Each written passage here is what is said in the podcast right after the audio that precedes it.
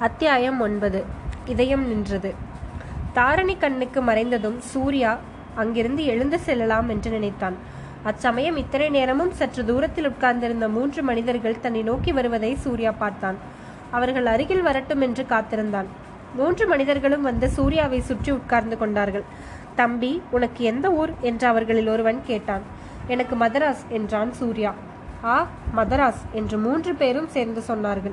சற்று பொறுத்து இங்கு ஒரு பெண் உட்கார்ந்திருந்தாளே அவள் உனக்கு என்னவாக வேண்டும்? என்று ஒருவன் கேட்டான். அவளின் சிநேகிதி என்றான் சூர்யா.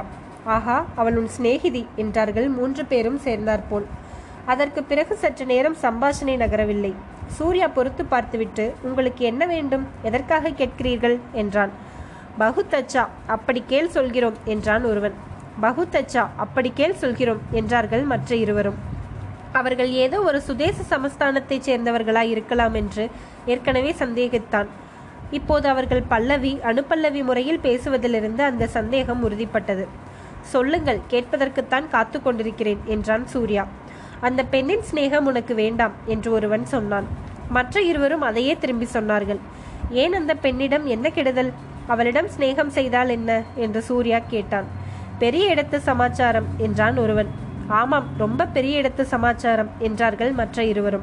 அப்படியானால் அந்த ரொம்ப பெரிய இடத்திலே போய் சொல்லுங்கள் என்னிடம் ஏன் சொல்ல வேண்டும்? என்றான் சூர்யா. மூன்று பேரும் ஒருவருடைய முகத்தை ஒருவர் பார்த்தார்கள். எனக்கு நேரமாகிறது நான் போய் வருகிறேன் என்றான் சூர்யா.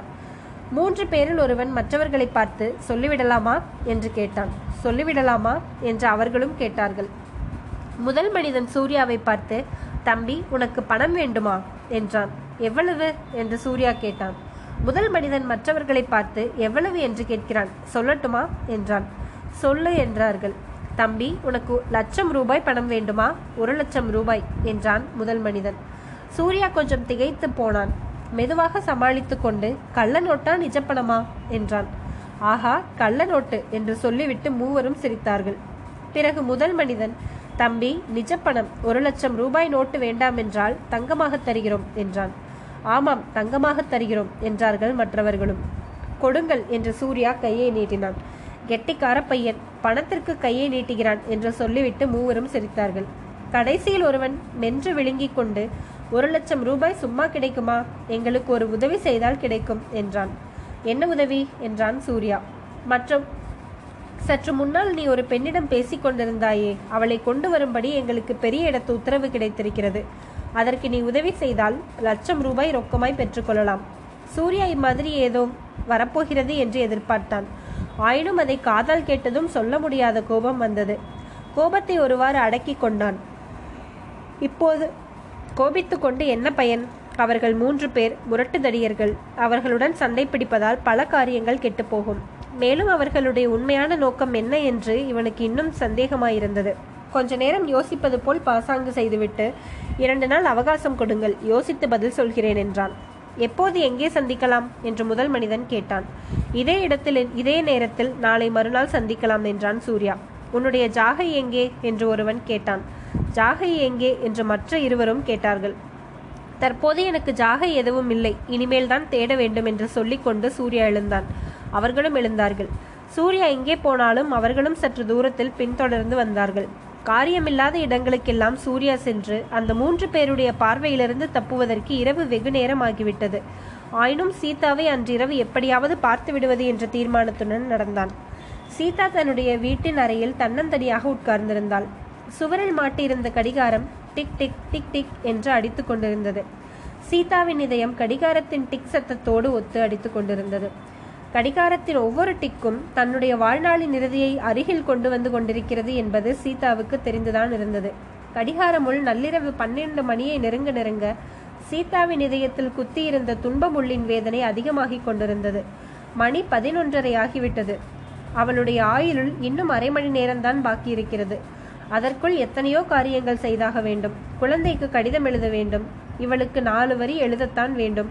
ஆனால் எத்தனை முயன்றாலும் ஒன்றும் எழுத வரவில்லையே. என்ன செய்கிறது? சரியாக மணி பன்னிரண்டுக்கு கை துப்பாக்கியால் சுட்டுக்கொண்டு செத்துப்போவது என்று சீதா முடிவு செய்திருந்தாள். அதற்குள் தயாராவதற்கு ஒன்பது மணிக்கு ஆடை ஆபரணங்களை அணிந்து கொண்டாள். சாகிற போது அவலட்சணமாக எதற்கு சாக வேண்டும்? நாலு பேர் வந்து பார்க்கிற பார்க்கிறவர்கள் அடடா இப்பேற்பட்ட அழகியை மனைவியாய் கிடைத்தும் இந்த ராகவனுக்கு இவளை வைத்துக்கொண்டு வாழ கொடுத்து வைக்கவில்லையே என்று சொல்ல வேண்டாமா? அதற்காகவே ஆடை ஆபரணங்களை பூண்டு அழகு செய்து கொண்டு வந்து எழுதுவதற்கு உட்கார்ந்தாள். வசந்திக்கு முதலில் கடிதம் எழுதி வைக்க எண்ணினாள். ஆனால் குழந்தையை நினைத்து கொண்டதும் அழுகை அழுகையாக வந்தது. அவளை பார்க்காமலேயே செத்து போகிறோமே என்ற எண்ணத்தினால் நெஞ்சு பிளந்து விடும் போல் இருந்தது. குழந்தைக்கு என்ன எழுதுவது? உன் அப்பா என்னை கொன்று விட்டார். அதுவரை நீ எனக்காக பழிவாங்கு என்று எழுதலாமா? சீச்சி இது என்ன பைத்தியக்கார எண்ணம்? முதலில் லலிதாவுக்கு கடிதம் எழுதலாம் என்று ஆரம்பித்தாள். என் ஆறுயர் தோழி லலிதாவுக்கு. என்பதற்கு மேல் ஒன்றும் எழுத தோன்றவில்லை. லலிதாவை நினைத்ததும் பழைய ஞாபகங்கள் எல்லாம் பொங்கிக் கொண்டு வந்தன. ஆஹா ராஜம்பேட்டையில் கல்யாணத்திற்கு முன்னால் லலிதாவும் தானும் கூடி குழாவி அந்தரங்கம் பேசிய நாட்கள் எவ்வளவு ஆனந்தமாக இருந்தன. அப்புறம் இவர் பெண் பார்க்க வந்த போதும் லலிதாவுக்கு பதிலாக தன்னை மணப்பேன் என்று சொன்ன போதும் தான் அடைந்த கழிப்பு என்ன? இப்போது அனுபவிக்கும் நரக வேதனை என்ன? தான் அப்போது லலிதாவுக்கு செய்த துரோகம்தான் இப்போது தன்னை வந்து இப்படி பீடித்திருக்கிறதோ? லலிதாவுக்கு என்ன எழுதுவது? என்னை மன்னித்துவிடு என்று எழுதுவதா? அப்படி எழுதினால் அவளுக்கு அர்த்தமே ஆகாதே. எதற்காக மன்னிப்பு என்று கேட்பாளே? தன்னுடைய துயரத்தை சொன்னால் கூட அவளுக்கு விளங்காது. அவள் ஆனந்தமான இல்வாழ்க்கை நடத்தி கொண்டிருக்கிறாள். சந்தோஷமாய் இருக்கிறவர்களுக்கு துக்கப்படுபவர்களின் துக்கத்தை அறிந்து கொள்ளக்கூட முடியாது. என் புருஷன் என்னை கஷ்டப்படுத்துகிறான் என்றால் வெறுமனே ஒரு புருஷன் கஷ்டப்படுத்துவானா? உன்னுடைய நடத்தையில் ஏதாவது கெடுதல் இருக்கும் என்று சொல்லுவார்கள். அதிலும் இல்வாழ்க்கையில் சந்தோஷமாயிருப்பவர்கள் அப்படித்தான் நினைப்பார்கள். லலிதாவுக்கு இப்போது என்ன எழுதி என்ன பிரயோஜனம்? சந்தோஷமாயிருக்கிறவர்களிடம் போய் தன்னுடைய துக்கத்தை சொல்லிக் கொள்வானேன்? அப்படி சொல்லிக்கொண்டு அவள் பரிதாபப்படுவதற்காக வைத்துக் கொள்வோம். அதனால் சாகப் போகிற தனக்கு என்ன உபயோகம் ஏற்பட போகிறது? இவருக்கு கடிதம் எழுதலாம் என்றால் அதை பற்றி நினைக்கும் போதே அவளுடைய இதயம் வெடித்துவிடும் போல் இருந்தது. என்னத்தை எழுதுவது? இந்த உலகத்தில் தங்களை தவிர எனக்கு வேறு கதி இல்லை. தாங்களே என்னை வெறுத்து விட்டீர்கள். இனி இந்த பூமியிலிருந்து தான் என்ன பயன் என்று எழுதலாமா? ஓயாமல் தொலைந்து போ தொலைந்து போ என்று சொல்லிக் கொண்டிருந்தீர்களே. அதன்படி இதோ தொலைந்து போகிறேன் என்று எழுதி வைக்கலாமா? இவ்விதம் எண்ணியதும் சீதாவின் கண்களிலிருந்து பொலபொலவென்று கண்ணீர் உதிர்ந்தது. ராகவன் தன்னை எத்தனையோ விதத்தில் கொடுமைப்படுத்தியதையெல்லாம் சீதாவின் மனதில் அவ்வளவாக பாதிக்கவில்லை. ஆனால் தொலைந்து போ தொலைந்து போ என்று சில மா காலமாக அவன் அடிக்கடி சொல்லி வந்தது அவளை எல்லையில்லாத துன்பத்திற்கு ஆளாக்கியது. எங்கே தொலைந்து போகிறது? தன்னை அழைத்து கொள்ள யார் காத்து கொண்டிருக்கிறார்கள்? தாய் இல்லை தகப்பனாரை பற்றி தகவல் இல்லை வேறு எங்கே தொலைந்து போகிறது? ஒரு வழியாக செத்து தொலைந்து போக வேண்டியதுதான். ஆஹா சீதையை பூமாதேவி அழைத்து கொண்டது போல் தன்னையும் அழைத்து கொள்ளக்கூடாதா சகுந்தலையை அவர் தாயார் அழைத்து கொண்டு போனது போல் தன்னை தன்னுடைய தாயார் அழைத்து கொண்டு போகக்கூடாதா அப்படியெல்லாம் கதைகளிலே தான் நடக்கும். உண்மையில் வாழ்க்கையில் நடைபெறாது. தானே சுட்டுக்கொண்டு செத்து போனால்தான் போனது. நல்ல வேளையாக இவர் கைத்துப்பாக்கி வாங்கி வைத்திருக்கிறார். அதற்காக தன் கணவருக்கும் நன்றி செலுத்த வேண்டியதுதான். கடிதத்தில் அவ்விதம் நன்றி செலுத்துவதாக எழுதி வைக்கலாமா? ஐயோ இந்த கடிகாரத்திற்கு என்ன இத்தனை அவசரம்? ஏன் இவ்வளவு வேகமாக இது ஓடுகிறது? ஏன் இவ்வளவு துரிதமாக இதயம் அடித்துக் கொள்கிறது? இதோ மணி பன்னிரண்டுக்கு நெருங்கி வந்துவிட்டதே. இன்னும் சில நிமிஷம்தானே பாக்கி இருக்கிறது. பன்னிரண்டு மணி அடித்ததும் தன்னைத்தானே சுட்டுக்கொள்வதாக சீதா தீர்மானம் செய்திருந்தாள். பன்னிரண்டரை மணிக்கு அவர் வருவார். வருவதற்குள்ளே காரியம் முடிந்து போய்விட வேண்டும். அவர் வீட்டில் இருக்கும்போது இந்த காரியம்தான் செய்தால் வீணாக அவர் பேரில் பழி விழுந்தாலும் விழும். இருந்தும் கெடுத்தான் இறந்தும் கெடுத்தாள் என்ற அபகீர்த்தி தனக்கு ஏன் ஏற்பட வேண்டும்? குழந்தை வசந்தி தாயில்லா பெண்ணானால் தகப்பனாராவது அவளுக்கு இருக்க வேண்டாமா? அந்த இரண்டு நிமிஷம் ஆகிவிட்டது. கடிகாரம் டிங் டிங் டிங் என்று பன்னிரண்டு மணி அடித்தது. மணியை மனதில் எண்ணிக்கொண்டே வந்த சீதா பன்னிரண்டு மணி அடித்தது முடிந்ததும் கைத்துப்பாக்கியை கையில் எடுக்க எண்ணினாள். அந்த சமயத்தில் அறையில் அருகில் யாரோ வரும் காலடி சத்தம் கேட்டது. சீதாவின் இதயத்தில் விப்பு சட்டென்று நின்றது. அவளுடைய கை செயலற்று போயிற்று. வருகிறவர்கள் யார்? அவர்தானா? சீக்கிரம் வந்து விட்டாரா? மனதிற்கு மனது விஷயம் தெரிந்து கொள்ளப் போய் தன்னை காப்பாற்றுவதற்காக வருகிறாரா? கைத்துப்பாக்கியை பார்த்ததும் தான் செய்ய எண்ணிய காரியத்தை ஊகித்து அறிந்து கொள்வாரா? தன்னுடைய மனவேதனையை தெரிந்து கொள்வாரா? தன்னிடம் பணிந்து மன்னிப்பு கேட்டுக்கொள்வாரா அத்தியாயம் பத்து. ஒரே வழிதான். காலடி சத்தம் வெறும் சமீபமாக வந்த பிறகும் சீதா திரும்பி பார்க்கவில்லை. எதற்காக திரும்பி பார்க்க வேண்டும்? தான் என்ன செய்ய எண்ணியிருந்தாள் என்பதை அவள் தெரிந்து கொள்ளட்டும். அருகில் வந்து கைத்துப்பாக்கியை பார்த்து திடுக்கிடட்டும். தன்னை ஏதாவது கேட்கட்டும். பிறகு பதில் சொல்லிக் கொள்ளலாம். வந்த ஆசாமி சீதாவுக்கு பின்புறம் வந்து சமீபமாக நின்றான். சட்டென்று கையை நீட்டி கைத்துப்பாக்கியை எடுத்துக்கொண்டான் பிறகு சீதா என்றான். குரல் ராகவனுடைய குரல் அல்ல என்பதை அறிந்ததும் சீதா வியப்புடன் திரும்பி பார்த்தாள். வந்திருப்பவன் சூர்யா என்பதை அறிந்து கொண்டாள். இதனால் அவள் மனதில் அளவற்ற ஏமாற்றம் உண்டாயிற்று. அதே காலத்தில் ஒரு விந்தையான மாறுதல் அவள் மனப்போக்கில் ஏற்பட்டது. தான் உயிரை விட்டு விடுவது என்ற தீர்மானத்தை சீதா அந்த கணத்தில் மாற்றிக்கொண்டாள் உயிரோடு எவ்வளவு நாள் இருக்கலாமோ இருந்து ராகவனுக்கு எவ்வளவு மனக்கிலேசம் அளிக்கலாமோ அவ்வளவையும் அளிக்க வேண்டும் என்று எண்ணினாள். இந்த திடீர் நோக்கம் நிறைவேறுவதற்கு சூத்த சூர்யாவின் உதவி தனக்கு தேவை. அதற்கு தகுந்தபடி அவனிடம் நடந்து கொள்ள வேண்டும். அம்மாஞ்சி நீயா நல்ல சமயத்தில் தான் வந்தாய். வா என்று வரவேற்றாள். அப்படி ஒன்றும் நல்ல சமயமாக எனக்கு தோன்றவில்லையே. நீ செய்த உத்தேசத்திலிருந்த காரியத்திற்கு தடங்களாக அல்லவா நான் வந்துவிட்டதாக தோன்றுகிறது. நான் என்ன செய்ய உத்தேசித்ததாக எண்ணினாய்? நள்ளிரவில் கைத்துப்பாக்கியை தயாராக வைத்துக்கொண்டு உட்கார்ந்திருப்பது எதற்காகவாக இருக்கும்? ஏன் திருடன் வந்தால் அவனை சுடுவதற்கு தயாராக வைத்திருக்கலாம். புதுடெல்லியில் திருடன் வந்தால் அவ்வளவு சுலபமாக வந்து விடுவானா? வாசற் காவல்காரன் இருக்கிறானே. காவல்காரன் இருந்தால் உன்னை எப்படி உள்ளே விட்டான்? அவன் நன்றாய் தூங்கிக் கொண்டிருந்தான். நான் சத்தம் செய்யாமல் உள்ளே வந்து விட்டேன். ஆம் இந்த ஊர் வேலைக்காரர்களே இப்படித்தான். ஓயாமல் தூங்கி விழுவார்கள். பின்னே கைத்துப்பாக்கி எதற்காக வைத்திருக்கிறேன் என்று நினைத்தாய்? என்னை சுட்டுக்கொன்று தற்கொலை செய்து கொள்வதற்காக என்று நினைத்தாயா? அப்படி இல்லை என்றால் மிக்க சந்தோஷமடைவேன். உன் முகத்தையும் கண்ணீர் ததும்பும் கண்களையும் பார்த்தால் அப்படி தோன்றுகிறது. எனக்கு இவ்விடமிருந்து வந்த கடிதமும் அவ்விதம் என் எண்ணும்படிதான் செய்தது. கடிதம் யார் எழுதியது? அதை பற்றி உனக்கு என்ன கவலை சீதா? யாரோ எழுதினதாக வைத்துக் கொள்ளலாம். கடிதத்தில் என்ன எழுதியிருந்தது? அதையாவது எனக்கு சொல்லலாமா? நீ மிகவும் மனக்கஷ்டத்திற்கு உள்ளாகி இருப்பதாக எழுதியிருந்தது. என்ன மனக்கஷ்டம் என்பதை நேரில் தெரிந்து கொள்ளலாம் என்றுதான் வந்தேன். உண்மையில் உனக்கு கஷ்டம் ஒன்றும் இல்லையா அத்தங்கா அப்படியானால் என் கவலை தீர்ந்தது. நான் உடனே திரும்பி போய் என்னுடைய வேலையை பார்ப்பேன். சூர்யா உன்னிடம் உண்மையை மறைப்பதில் எனக்கு என்ன பயன்? உன்னுடைய உதவி எனக்கு தேவையாயிருக்கிறது. அதனால்தான் நல்ல சமயத்தில் வந்தாய் என்றேன். நான் சுட்டுக்கொண்டு சாக தயாராயிருந்தேன் சூர்யா. ஆனால் சாவதற்கு முன்னால் என் ஆசை கண்மணிக்கு ஒரு கடிதம் எழுதி வைக்க வேண்டும் என்று நினைத்தேன். ஒன்றும் எழுதவே தோன்றவில்லை. உன்னால் உன்னிடம் சொன்னால் நீ நேரிலேயே போய் தெரிந்து தெரிவித்து விடுவாய் அல்லவா மதராசுக்கு எப்போதாவது போகாமலா இருக்கப் போகிறாய் என்று சீதா பரிதாபமான குரலில் கூறினாள். அத்தங்கா கொஞ்ச நாளைக்கு முன்பு நான் மதராசுக்கும் தேவப்பட்டணத்திற்கும் போயிருந்தேன். அப்படியா மதராஸில் வசந்தியை பார்த்தாயா? என்று சீதா பரபரப்புடன் கேட்டாள். பார்த்தேன் உன் மாமனார் மாமியாரையும் பார்த்தேன். வசந்தி எப்படி இருக்கிறாள்? உன்னிடம் பேசினாளா? உடம்பு நன்றாக இருக்கிறாள். ஆனால் குழந்தையின் மனம் குன்றிப் போயிருக்கிறது. அப்பா அம்மாவை பார்ப்பதற்கு ஏங்கிப் போயிருக்கிறாள். அப்படிப்பட்ட குழந்தையை விட்டுவிட்டு சுட்டுக்கொண்டு சாவதற்கு உனக்கு எப்படி மனம் வந்தது என்று நினைத்தால் எனக்கே ஆச்சரியமாயிருக்கிறது. இதிலிருந்தே என்னுடைய நிலைமையை நீ தெரிந்து கொள்ளலாமே சூர்யா. பெற்ற பெண்ணை தூரதேசத்திற்கு அனுப்பிவிட்டு அவளை பார்க்காமல் சாவதற்கு லேசல் மனம் துணியுமா? அப்படிப்பட்ட நரக வேதனை வாழ்க்கையில் நான் அனுபவித்துக் கொண்டிருக்கிறேன். அத்தங்கா நரக வேதனையும் சொர்க்க சுகமும் நாமே செய்து கொள்வதுதான். கடவுளுடைய ராஜ்யம் உனக்குள்ளே என்பதை நீ கேட்டதில்லையா? அந்த வேதாந்தமெல்லாம் என் விஷயத்தில் இனிமேல் உபயோகமில்லை அம்மாஞ்சி. என்னுடைய நரகத்தை நானே சிருஷ்டி செய்து கொள்ளவும் இல்லை. நீங்கள் எல்லோரும் சேர்ந்துதான் என்னை இந்த நரகத்திலே தள்ளினீர்கள். இவரை நான் கல்யாணம் செய்து கொண்டது பெரும் பிசகு. சூர்யா எங்கள் இருவருக்கும் கொஞ்சம் கூட பொருத்தமில்லை. இவர் யாராவது ஒரு வெள்ளைக்காரிச்சியையோ பார்சிக்காரியையோ கல்யாணம் செய்து கொண்டிருக்க வேண்டும். உன்னுடைய சிநேகிதி தாரிணி இருக்கிறாளே அவளைப் போல ஒருத்தியையாவது. பிறரை பற்றி நாம் எதற்காக பேச வேண்டும் சீதா? பேசாமல் என்ன செய்வது? என்னுடைய வழிக்கு அவர்கள் வராமல் இருந்தால் நானும் பேச வேண்டியதில்லை. அந்த தாரணியும் என் மாமியாரும் சேர்ந்து எனக்கு விஷம் கொடுத்து கொல்ல பார்த்தார்கள். சூர்யா அதுவும் நான் படுத்த படுக்கையாய் கிடந்த போது என் மாமியாரை பற்றி எவ்வளவோ மேலாக நான் எண்ணியிருந்தேன். அவள் எப்பேற்பட்ட ராட்சசி என்று கொஞ்ச நாளைக்கு முன்புதான் தெரிந்தது. உனக்கு என்ன பைத்தியம் பிடித்து விட்டதா சீதா? நீ சாக கிடந்த போது அவர்கள் இருவரும் உனக்கு இரவு பகல் பணிவிடை செய்து உன்னை காப்பாற்றினார்கள். அவர்களை பற்றி இவ்வளவு கொடுமையாக பேசுகிறாயே. அவர்கள் பணிவிடை செய்து என்னை காப்பாற்றியது உனக்கு எப்படி தெரியும்?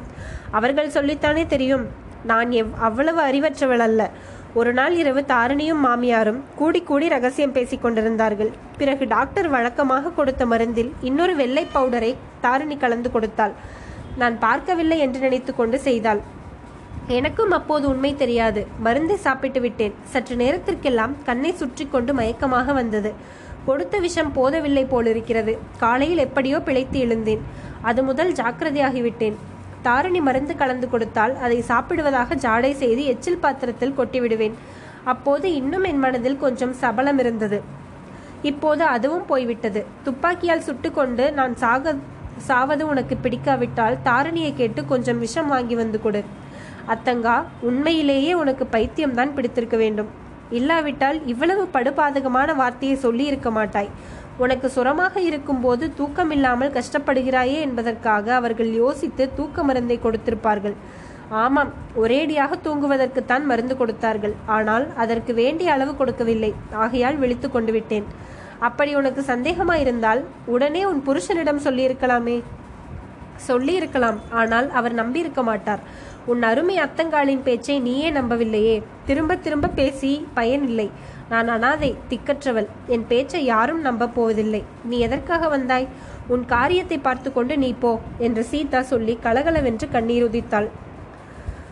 என் காரியத்தை பார்த்து கொண்டு போகிறதா இருந்தால் நான் எவ்வளவோ முக்கியமான காரியங்களை விட்டுவிட்டு ஆயிரம் மைல் பிரயாணம் செய்து வந்திருக்க மாட்டேன். என்னுடைய காரியத்தை மட்டுமல்ல தேசத்தின் காரியத்தை கூட விட்டுவிட்டு வந்திருக்கிறேன். நீ எப்படியாவது சந்தோஷமா இருக்க வேண்டும் என்பதுதான் என் ஆசை. அதற்கு என்ன வழி என்று சொல். உன் புருஷரிடம் எனக்கு என்ன குறை என்று சொன்னால் அவனையே கேட்டு விடுகிறேன் என் தலையை அவன் இறக்கிவிட மாட்டான் அவனிடம் எனக்கு பயம் ஒன்றும் கிடையாது. உனக்கு பயமில்லை ஆனால் எனக்கு பயமாயிருக்கிறது. அவரிடம் நீ பேசுவதானால் எனக்கு நல்லது ஒன்றும் விளையாது. உன் பேரில் வரும் கோபத்தை என் பேரில் வைத்து தாக்குவார். எனக்கு அவர் பேரில் என்ன குறை என்று கேட்கிறாய்? என்னுடைய மனக்குறையை சொன்னால் உனக்கு புரியவே புரியாது. பெண்ணாய் பிறந்தவர்களுக்கு புரியவில்லை. உனக்கு எப்படி புரியும்? பார்ட்டிக்கு வா என்று சொல்லி அழைத்து போகிறார். அங்கே முப்பது ஸ்திரீகளுக்கு முன்னால் என்னை அவமானப்படுத்துகிறார். நான் எவ்விதமாக நடந்து கொண்டாலும் அது தப்பாகவே போய்விடுகிறது. நான் கலகலப்பாக நாலு பேரிடம் பேசிக்கொண்டிருந்தால் சுத்த அதிக பிரசங்கி என்று உன் அசட்டுத்தனத்தை எதற்காக இப்படி காட்டிக்கொள்கிறாய் என்றும் வாயை மூடிக்கொண்டு சும்மா இருக்கக்கூடாதா என் மானம் போகிறதே என்கிறார். இப்படி இவர் சொல்கிறாரே என்பதற்காக பேசாமல் இருந்தால் ஏன் இப்படி ஏதோ பறிகொடுத்தவளைப் போல் இருந்தாய்? நாலு பேரிடம் கலகலப்பாக பேசத் தெரியாத ஜன்மத்தை கல்யாணம் செய்து கொண்டேனே என்கிறார். சிரிக்காவிட்டால் நகைச்சுவையை அறியாத நிர்மூடம் என்கிறார். துக்கம் தாங்காமல் மூளையில் உட்கார்ந்து அழுது கொண்டிருந்தால் இங்கே இங்கே இருந்து ஏன் என் பிராணனை வாங்குகிறாய்? எங்கேயாவது தொலைந்து போ என்கிறார். தொலைந்து போ என்ற வார்த்தையை கேட்டு கேட்டு என் மனது புண்ணாகிவிட்டது. நான் எங்கே தொலைந்து போவேன்? எனக்கு போக்கிடம் எங்கே இருக்கிறது? ஒரேடியாக இந்த உலகத்திலிருந்து தொலைந்து போவதைத் தவிர வழி ஒன்றுமில்லை. அம்மாஞ்சி அந்த துப்பாக்கியை கொடுத்து விட்டு போ. அத்தங்கா உயிரை விடுகிற பேச்சை மறந்துவிடு. அப்படி நீ அனாதையாக போய்விடவில்லை. நான் ஒருவன் இருக்கும் வரையில் உன்னை அனாதையாக விட்டுவிட மாட்டேன் எப்பேற்பட்ட கஷ்டமாயிருந்தாலும் அதற்கு பரிகாரம் ஏதாவது இல்லாமல் போகாது. கொஞ்ச நாள் நீ பொறுத்து கொண்டிரு நான் யோசித்து ஏதாவது ஒரு பரிகாரம் கண்டுபிடிக்கிறேன். ஒரு நாள் கூட என்னால் இனிமேல் பொறுக்க முடியாது. நான் உயிரோடு இருக்க வேண்டுமானால் அதற்கு ஒரே ஒரு வழிதான் இருக்கிறது. ஆனால் அந்த வழி உனக்கு சம்மதமாயிராது. அது என்ன வழி என்று சொல். என்னால் முடியுமா என்று பார்க்கிறேன். என்னை இங்கிருந்து அழைத்து கொண்டு போ. இந்த டில்லி நகரம் எனக்கு ந- நரகமாகிவிட்டது. இந்த நரகத்திலிருந்து என்னை அழைத்து கொண்டு போ. இந்த வீடு எனக்கு சிறைச்சாலியாகிவிட்டது. இந்த சிறையிலிருந்து என்னை விடுவித்து கொண்டு போ. நீ பார்த்து என்னை எங்கே அழைத்து போனாலும் நான் வருகிறேன். பம்பாய்க்கு கல்கத்தாவுக்கு லாகூருக்கு இலங்கைக்கு லண்டனுக்கு அமெரிக்காவுக்கு எங்கு வேண்டுமானாலும் உன்னோடு புறப்பட்டு வர தயாராக இருக்கிறேன் அத்தங்கா அப்படி ஒரு காலம் வந்தால் அதற்கு அவசியம் ஏற்பட்டால் அங்கேயெல்லாம் உன்னை அழைத்து போகிறேன். ஆனால் அதற்கு இப்போது சமயமல்ல. இந்தியாவின் சுதந்திர போராட்டத்தில் நான் ஈடுபட்டிருக்கிறேன். இந்தியா சுதந்திரம் அடையும் வரையில் வேறு காரியத்தில் பிரவேசிப்பதில்லை என்று பல நண்பர்களின் மத்தியில் சபதம் செய்திருக்கிறேன். இந்தியா சுதந்திரம் அடையட்டும். அதற்கு பிறகு சூர்யா இந்தியாவின் சுதந்திர போரில் ஸ்திரீகளுக்கு பங்கு எதுவும் இல்லையா? தாரணி செய்து புரட்டுகிறதை நான் என்ன செய்து புரட்ட மாட்டேனா? நான் ஒன்றுக்கும் லாய்க்கற்றவள் என்று இவரைப் போல நீயும் நினைக்கிறாயா?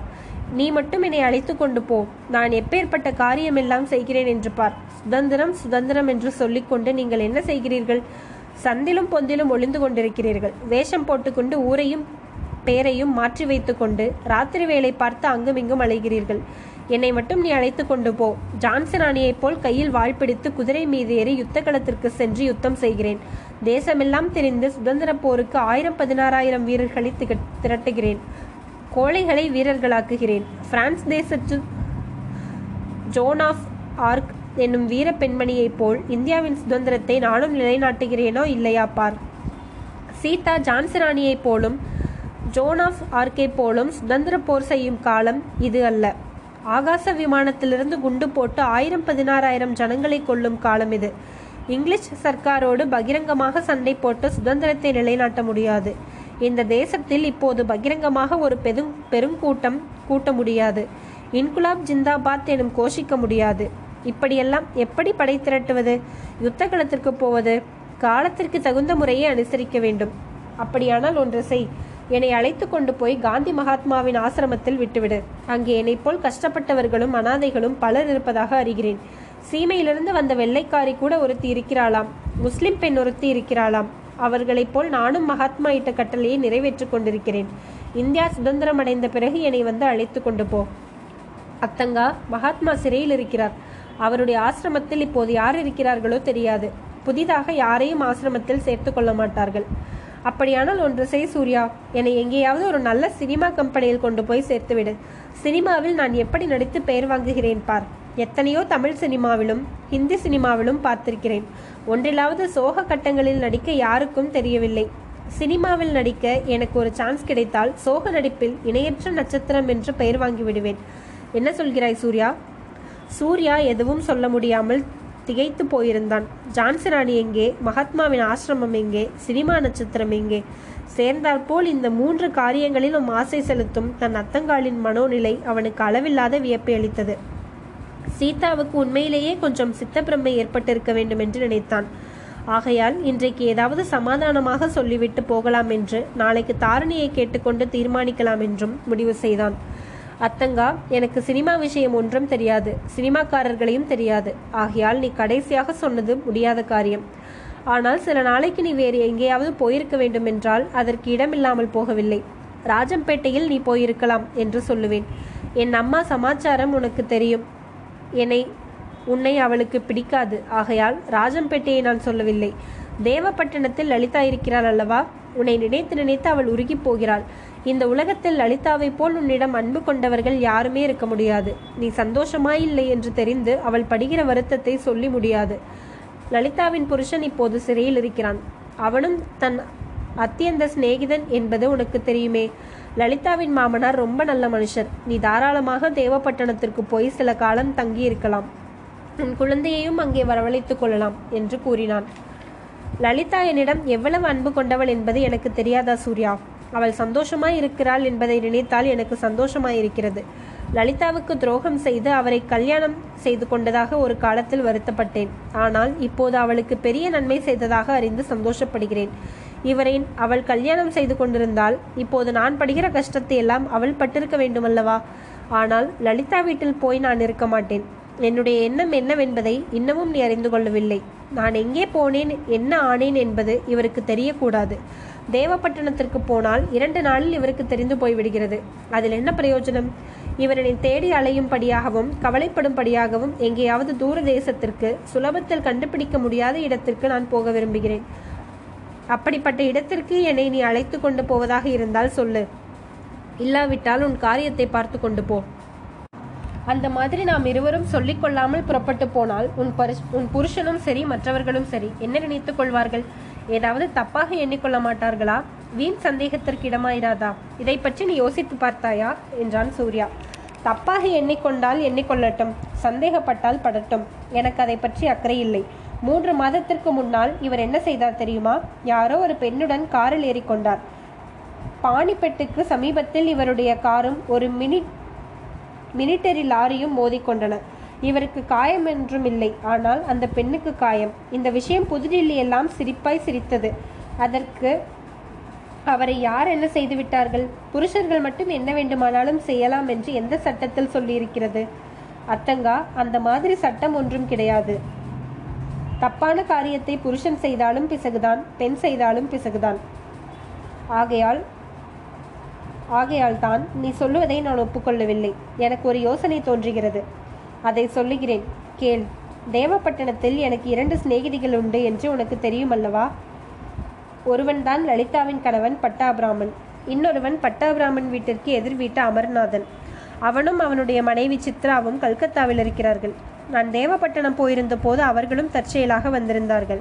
அமரநாதனும் அவர் மனைவியும் ரொம்ப நல்லவர்கள். சித்ராவுக்கு உன்னை பற்றி லலிதா எல்லாம் சொல்லியிருக்கிறாள். என்னுடைய யோசனை என்ன தெரியுமா? உன்னை பக்கத்து ஸ்டேஷன் எங்கேயாவது அழைத்து போய் ரயில் ஏற்றி விட்டு விடுகிறேன். நீ கல்கத்தாவுக்கு போய் அமர்நாத் சித்ரா வீட்டில் சில காலம் நிம்மதியாக இரு. இதற்குள் உன் புருஷன் இங்கே என்ன செய்கிறான் என்பதை நான் கவனித்துக் கொண்டிருக்கிறேன். அவசியம் ஏற்பட்டால் நீ போயிருக்கிற இடத்தை சொல்லுகிறேன். அதுதான் கூடாது. அவருக்கு தெரியவே கூடாது.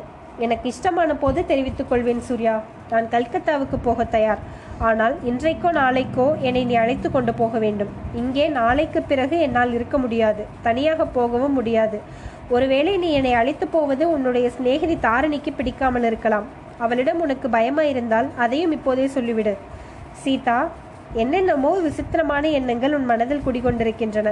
எனக்கு யாரிடத்திலும் பயம் கிடையாது. நாம் செய்கிற காரியம் நமக்கே சரியாக இருக்க வேண்டுமல்லவா?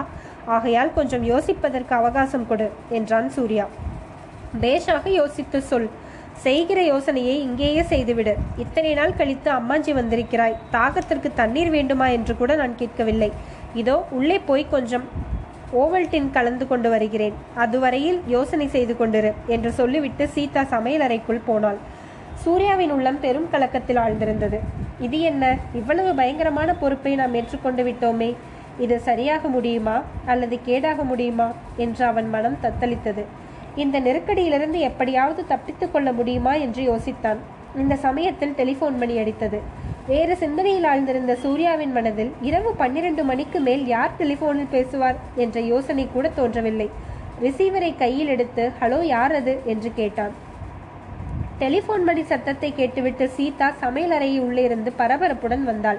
சூர்யா ரிசீவரை கையில் எடுத்து பேசுவதை பார்த்ததும் அவள் முகத்தில் பீதியின் அறிகுறி தோன்றியது.